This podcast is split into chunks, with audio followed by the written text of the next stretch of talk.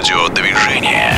Полный штиль. Экстремальная серия. Экстремальная серия. Эхо Дакара 2022. Здравствуйте, дорогие радиослушатели.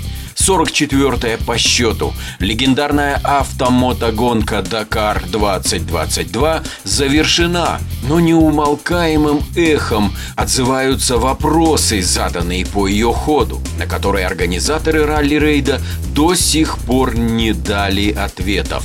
Самый важный вопрос возник в первый же соревновательный день гонки – Директор Дакара Давид Костера назвал главным приоритетом обеспечение безопасности участников, но одновременно объявил войну штурманам. И эти два положения вошли в жесткое противоречие друг с другом уже на стартовом соревновательном этапе, на кольцевом спецучастке вблизи города Хаиль, когда более 50 машин собрались в темноте ночи вокруг некой секретной точки. Вот что отмечает в этой связи штурман российской команды «SNAG Racing», мастер спорта Антон Власюк. Организаторы в этом году действительно перемудрили. Поэтому можно судить по второму дню. Это был первый большой спецучасток, когда организаторы поставили точку, которая не билась по роутбуку.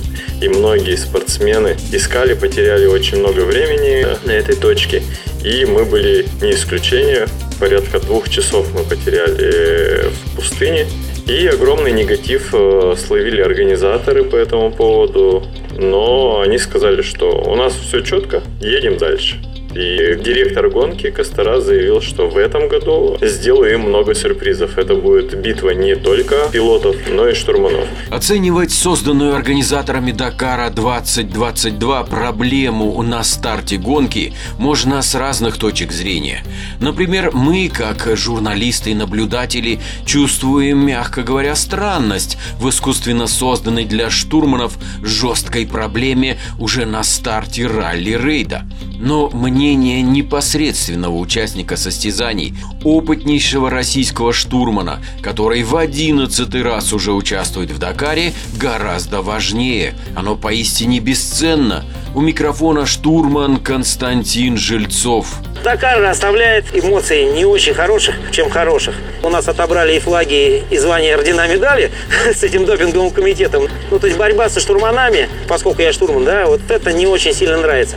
Мнение такое же, как и у всех. С этой точкой, э, что случилось э, в нормальный первый этот большой день, создается такое ощущение, что это было сделано специально для того, чтобы определенная группа лиц получила гандикап, необходимый для того, чтобы потом просто ехать спокойно и двигаться в сторону подиума. Потому что точка-то стояла в том месте наверняка, куда ее поставили, но только зачем ее туда поставили и почему, э, чтобы к ней приехать, нужно было ехать совершенно другой дорогой, которую никто не знал. Наша редакция приводит в этой радиопередаче мнение только российских участников гонки «Дакар-2022», но они четко подтверждают, что недовольство, устроенное организаторами битвы со штурманами, выразили многие спортивные команды нынешнего ралли-рейда, а это никак не способствует сохранению и укреплению имиджа Дакара – его чистой спортивности и независимости от каких-то заинтересованных сторон. Неприятное ощущение от возникших в нынешнем сезоне ралли-рейда имиджевых проблем отметили многие. Вот в частности, мнение российского лидера класса багги, победителя Дакара 2017, мастера спорта международного класса Сергея Корякина. Имидж команды, которая создает честные соревнования, он уходит. А лицо потерять очень быстро можно, а вернуть его, к сожалению, никогда невозможно. Потому, когда мы в СМИ от очень, скажем, серьезных людей видим обвинение, прямое обвинение в мошенничестве, то, наверное, как бы люди понимают, что человек понимает, о чем говорит и понимает, в чем обвиняет. Когда я разговаривал с директором гонки по поводу второй точки, да, мы знаем, проблема такая есть. Я говорю, так если вы знаете об этой проблеме, отмените часть участка. А как другие же расстроятся, что кто нашел? Я говорю, ну нашел-то их два или три человека, а все остальные это потерялись там, это же нечестно. Я говорю, почему вы делаете гонку для тех, кто, скажем так, для единиц? Гонка должна быть идентичной и честной для всех, а не для избранных. Я говорю, вы сами подрываете веру в честность своей гонки, в том, что тут можно победить сильному спортсмену не богатому, там, не с админ ресурсом, а сильному спортсмену, сильному экипажу. Он сказал, ну, мы поговорим, мы посмотрим. Ладно бы мы об этом как дурачки говорили. говорят все об этом. И многие говорят более жестко, чем мы. Мы-то еще выдерживаем как бы нейтралитет, так скажем, определенный. Почему возникает опасность в случае непродуманно поставленной организаторами точки, может оценить только профессионал, гонщик. Иных экспертных мнений быть здесь не может. Только живой опыт гонок на бездорожье Дакара, в песчаных дюнах, дает основание критиковать оргкомитет столь грандиозного спортивного события. У микрофона штурман Антон Власюк и пилот Сергей Корякин. Здесь вопрос в том, то, что есть э, честная борьба, когда легенда прописана правильно, и по ней можно ориентироваться. А есть нечестная, когда легенда прописана одним вариантом, а на самом деле, ну, к примеру, возьмем а, первый большой гоночный день, это второй спортивный был, когда точка стояла в двух с половиной километрах в дюнах в стороне от а, прописанного трека. Да, те экипажи, которые ехали первые, возможно, ее как каким-то чудом взяли. Но когда там проехало уже 10, 20, 50 и после 100 человек, тогда там уже было накатано миллион дорог. И найти эту точку было невозможно, от слова совсем. Тогда мы считаем, что это нечестная борьба. Организаторы же должны проработать все варианты. Когда едет первый, да, это один вариант дороги. А когда там проезжает 100 человек, эта дорога становится совершенно другая. Они это не учли, и свою вину они признавать не хотят. Там в действительности даже первые, кто ехал, головка вообще вот пилотона, машины класса Т1, лидеры, Science, Карлос Сайенс, который вот там лидер лидеров, э, супер-пупер, потерялся. Просто им повезло чуть больше, поймите. А кто-то прям приезжал туда, 100 метров направо, а потом 2,5 километра налево. Как они нашли, как они поняли, что нужно 2,5 километра в дюнах ехать налево? Я вот... Там э, точка была с радиусом взятия 300 метров. Причем там была скрытая точка, на которой не показывает наш электронный прибор. И радиус взятия был 300 метров. На Дакаре есть точки двух видов. Есть открытые точки, а есть закрытые. Открытые точки открываются за 800 метров. Мы не знали, где находится точка, и другие экипажи не знали где. И каким-то чудом некоторые команды взяли эту точку и поехали дальше. Конечно, нет никакого удовольствия разбирать недочеты столь мощного проекта, как легендарная автомотогонка «Дакар». Но мы идем вслед за произошедшими событиями.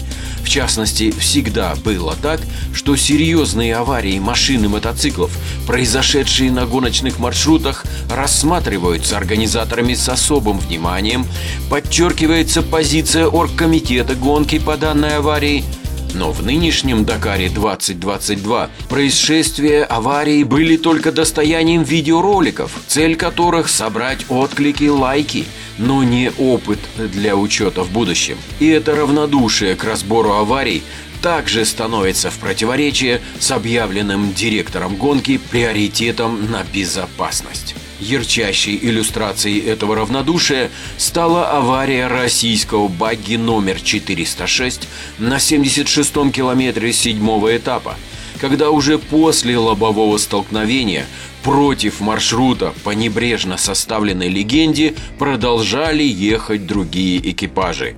Это явная недоработка Дакаровского оргкомитета, обнаруженная только в результате серьезной аварии – Наше мнение подтверждает российский штурман Антон Власюк. Есть определенный трек, по которому едут все спортсмены, и нелогически они раскидали точки от этого трека. Сами точки, которые мы берем, они на местности никак не привязаны. Это виртуальные точки с GPS-координатами, которые берутся по приборам, которые у нас установлены в автомобиле. И как раз э, в тот день, когда мы попали в аварию, был прямой трек, и справа от трека в полутора километрах организаторы поставили точку. То есть нужно было съехать с основной дороги через э, большие камни по бездорожью, взять точку и вернуться на эту скоростную дорогу. Многие экипажи там заблудились, пролетели этот поворот и поехали навстречу каналу.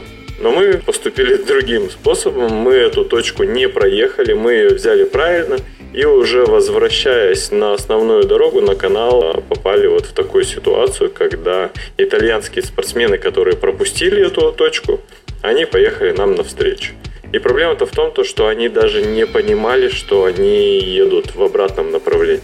Они были уверены, что они едут правильно, Потому что выезд с основной дороги и возвращение на нее, разница была 600 метров. И поэтому не все спортсмены поняли, что они пролетели этот поворот.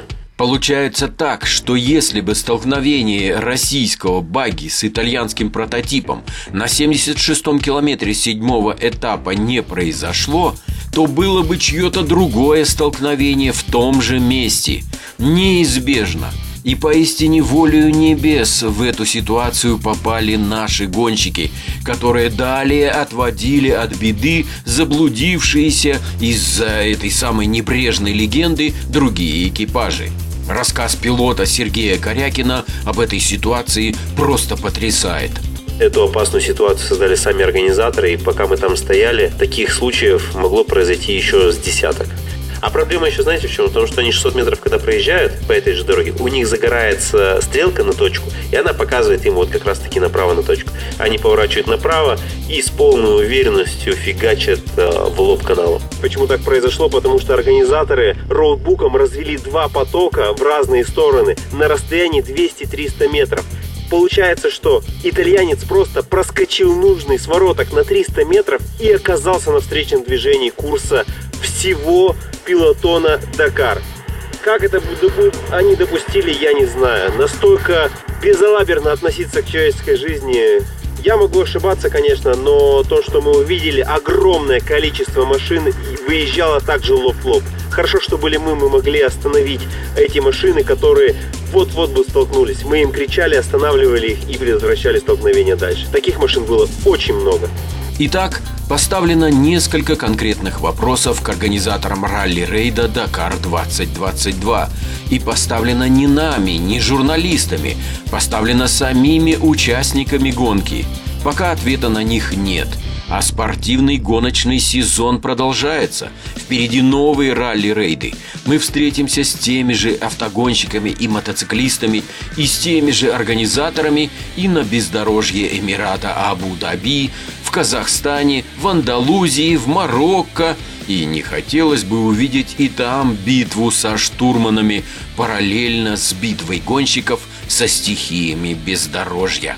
Потому звучит, не затихая, эхо Дакара 2022. Ждем на него ответы. Евгений Штиль. Полный штиль. Экстремальная серия. Экстремальная серия.